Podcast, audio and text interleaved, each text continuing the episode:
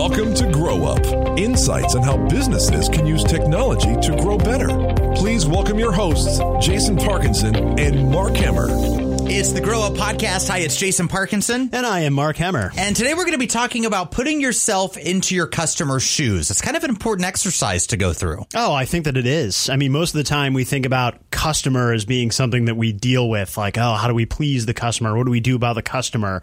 We really think of the customer as the other. Hmm. However, uh, you know, in most cases, you the business owner, you're also a customer. Yeah, very true. I'm a customer. Jason's a customer. So it's kind of a good mental exercise to put yourself in those shoes. And when you're making a business decision, think about, you know, would I like this? Yeah, that's awesome. What a great topic. But uh, first, Christy is in with another piece of technology that has disrupted our daily lives. Christy? Thanks, Jason. While some tech disruptions have an obvious cause and effect, like Netflix and Blockbuster, others were more subtle. Before air conditioning, it wasn't very feasible to set up shop in San Antonio, Texas. Builders had to get creative, and local businesses had to work around the conditions. When modern air conditioning units were invented around 1902, it changed everything. Now, businesses can operate from anywhere with livable conditions and less logistics to work through. Pardon the disruption. Jason? Thanks, Christy.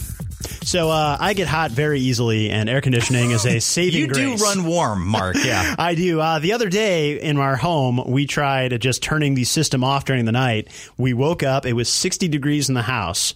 Delaney was frozen. Uh, my wife. I uh, was loving it on cloud nine. Well, it's funny you say that. We actually um, we keep our house at about 62, 63 uh, every night. Ah, uh, our nice. house is kept very cold, and that's great in the winter because our heating bill is much lower. That's true. It is really expensive in the summer. Yeah, So, no doubt about just it. To throw that out we there. go through the same thing. I can't imagine life without uh, without AC.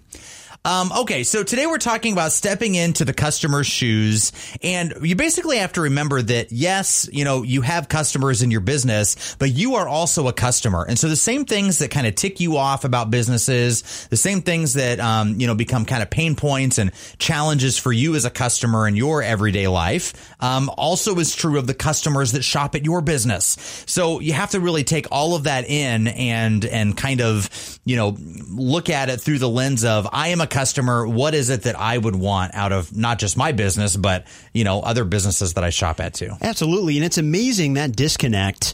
I, I see so many businesses with websites where it's very difficult to contact them. Hmm. Their phone number is not listed. They make you fill out a form before you can get, like, you reach them or have any kind of conversation with a human. And those same people, I almost guarantee, would be furious if they were on the other end, which they often are. Yeah. So if you were to order from a restaurant that it wasn't clear where their menu was or what phone number to call or when your food might be Yeah, delivered. just a frustrating, you know, scratchy experience. it's very frustrating. It's a lot of friction to Yeah. uh, steal a term from our friends at HubSpot. And the goal should always be to remove that friction. And so if you find yourself wondering, oh, how can I get in touch with these people? How can I get a human being on the phone? I've been on hold with major cable company for what feels like four hours now.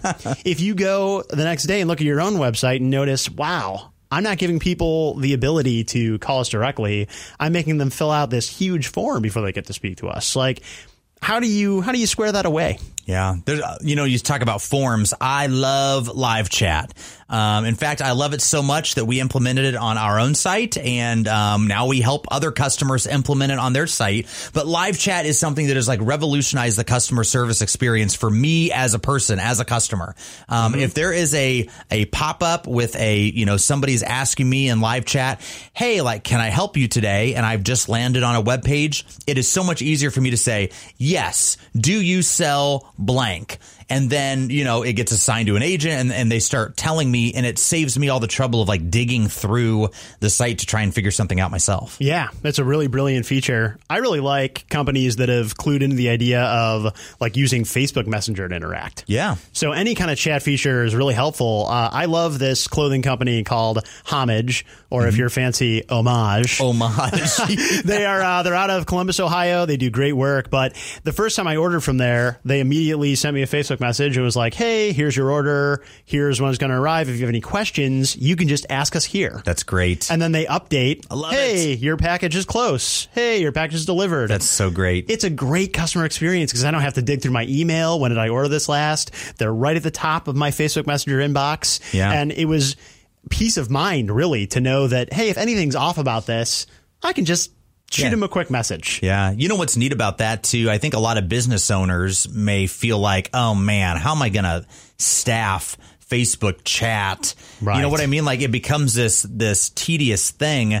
Um, there is software to help with that. In fact, HubSpot is a platform that, you know, shelf, selfishly, we, we sell HubSpot and we use HubSpot. We love but yeah, but they have this, uh, this whole section and this, this service called conversations and it takes email and live chat from your website and they're rolling out Facebook chat here soon all into one inbox. Boom. All you need is a one customer service person. For us, it's, you know, who mans our front desk. They're basically looking at that as messages come in, whether it be email, website chat, Facebook chat, whatever the case may be, whatever channel, it all rolls into one spot and you can very easily respond. It's not like you have to juggle all these different platforms to be able to offer that experience to your customer. Right. And as chatbots continue to evolve, you may not even need a person. That's- for for that basic functionality. When are my when are my hours? Uh, Uh, you know, what do I have this in stock? Yeah. Uh, when I don't know my my order status. A lot of those Sure. things a, a well built chatbot can can handle for you. Yeah, so I was talking to my wife. My wife works for a local park district, and um, you know, she was just talking about the number of Facebook messages and posts on their wall that they get. Like they'll have a new class that comes out or soccer lessons, right? And they'll post something about, um, you know, sign up for soccer lessons. You know, click here for the registration page, and like people thirty comments deep in the post will be like, "How do I sign up?" Right? Well, the answer is click the link, uh, you know, to go to the registration page. But somebody asked that because maybe they don't see further in the conversation where it's been answered. Right. Like that, that's an ideal candidate for a chatbot. Absolutely. Where a chatbot's just listening, and when somebody asks, "How do I sign up?" or "Where do I sign up?" or you know, how where's the sign up form? or "Where where do I register?" All those different phrases, it can just boom respond instantly with, you know, no problem. Here's what I found uh, to help you solve that. Pick up on those keywords. Right. And, yeah. Just deliver the goods. right? Because that's what people are after. Uh, information. and instant information too. Yeah, and that is what again what all business owners want from other companies, but often don't provide to their own customers. Yeah. Another thing that drives me nuts as a customer that I'll just I'll just come out there and say it: waiting in lines. Um, whether that be waiting in a phone queue for someone to pick up, whether that be waiting at Panera behind you know fifty people, Terrible. or whether that be waiting for a doctor who's running behind in the waiting room at the at the clinic. Like any of those things, like waiting drives me nuts. And one of the things that I appreciated about outdoor billboard advertising is, you know, there's there's uh, a local medical group that was showing current wait times in their prompt care facility. Hmm. So it's like, do you need something? Like our prompt care only has a seven minute wait right now. Not bad. So it's like you drive there and you get the service. I'm wondering how do companies start enabling, you know, that? I called out Panera. They actually fixed that with their rapid pickup. Yeah, And they also true. now have the ability to order from your table. So, you know, they, they fix that problem, but there's a lot of restaurants where you don't. And I look at Olive Garden, okay? I'm another restaurant I'll just call out here. Anytime I walk into the Peoria Olive Garden, there are like 40 people waiting for a seat. And I think that that's great for them. Way Yeah, to go. they're for- busy. They're That's busy nice. and they hand you a pager and they take your name and then you're chilling out.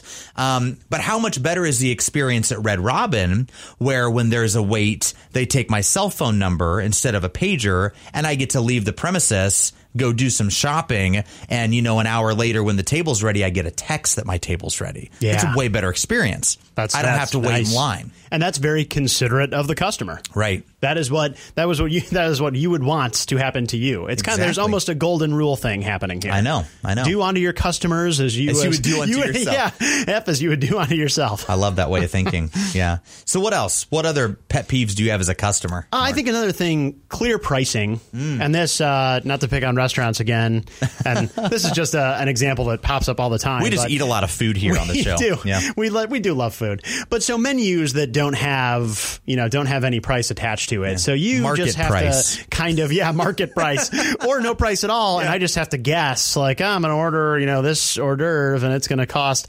something, presumably an arm and a leg. Right. But you'd be surprised that businesses that aren't restaurants, businesses that sell, you know, uh, B two B services don't have clear pricing. Yeah. And and what that does is it just it leaves you I don't know it it puts a, a feeling of dread in me that uh, if I engage too far with these people, I'm going to find out that this is going to be that they're going to gouge me at the end. Yeah. there's there's something fishy going on here, Yeah. and I, and I also don't like the idea that you know there's forums on some sites where you have to request the- the price.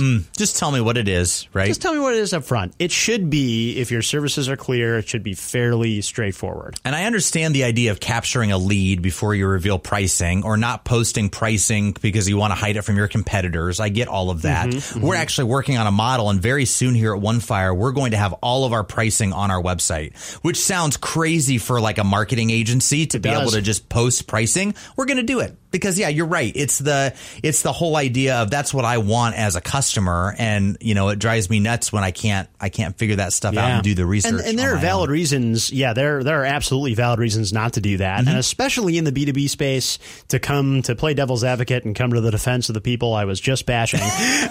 um, many times the product is very complicated. Yeah, and, has a lot of options or Yes, and so the variance is so high that you may not feel comfortable putting prices out there because range. Maybe you maybe put the a range, range is too out. extreme. Right. Yeah. But I just again in the interest of the exercise here is I'm putting myself in the customer's shoes. What do I as a customer like? I like knowing what I'm What you're roughly what for. I'm going to pay Yeah. ahead of time. Yeah, and what you're going to get out of that too. Right. Right. Right. The other thing, kind of on that same vein along the lines of pricing, incorrectly priced items is also kind of a challenge for me. Like Hmm. when something's marked one way on on a shelf, you know, in a Mm-hmm. big box store, and and then uh, you get to the register and it's it's not, you know, what it says. And I run into it. I think what bothers me more is when I'm standing behind somebody in line. It comes back to the waiting in line, and they have an incorrect priced item that they're like sending somebody on a goose chase through the store. One thing I like about Kohl's, and actually um, Sherman's, who's a local retailer here in Central Illinois, but Kohl's nationally has price tags that update real time with their pricing on all their items. So when you're looking at a pair of shoes at Kohl's. Um, it's got a digital price tag on it. And if that pair of shoes goes on sale or if it changes or needs to go up, boom, that price can adjust in real time. That's awesome. On the tag. So that's, that's, I mean, that's a pretty cool, you know, pretty cool functionality to keep the pricing consistent. That's great transparency, and then you don't have to worry about running around the store and changing those tags when the time comes. I know. Okay, so all of this is is to basically say, look, like you're going to be stepping into your customer's shoes. You have to take that approach. If you could sum this up into a 10 second takeaway, Mark, like what are we suggesting that people do here in 2019? Yeah, this is a short and sweet podcast, and, and the point that you should take away is this the customer, quote unquote, is more than a concept when it comes to marketing, sales, and your operations. You're dealing with human beings. What kind of customer experience do you enjoy?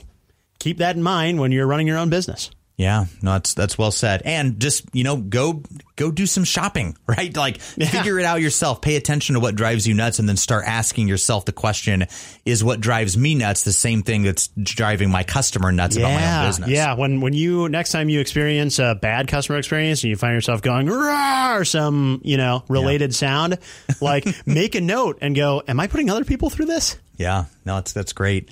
Well, thanks for joining us today. Uh, it's the Grow Up Podcast. Another great episode next week. So we'll talk to you then. Thanks for listening to Grow Up. For more information about the topics discussed in today's show, visit onefire.com slash grow up. This has been a One Fire production.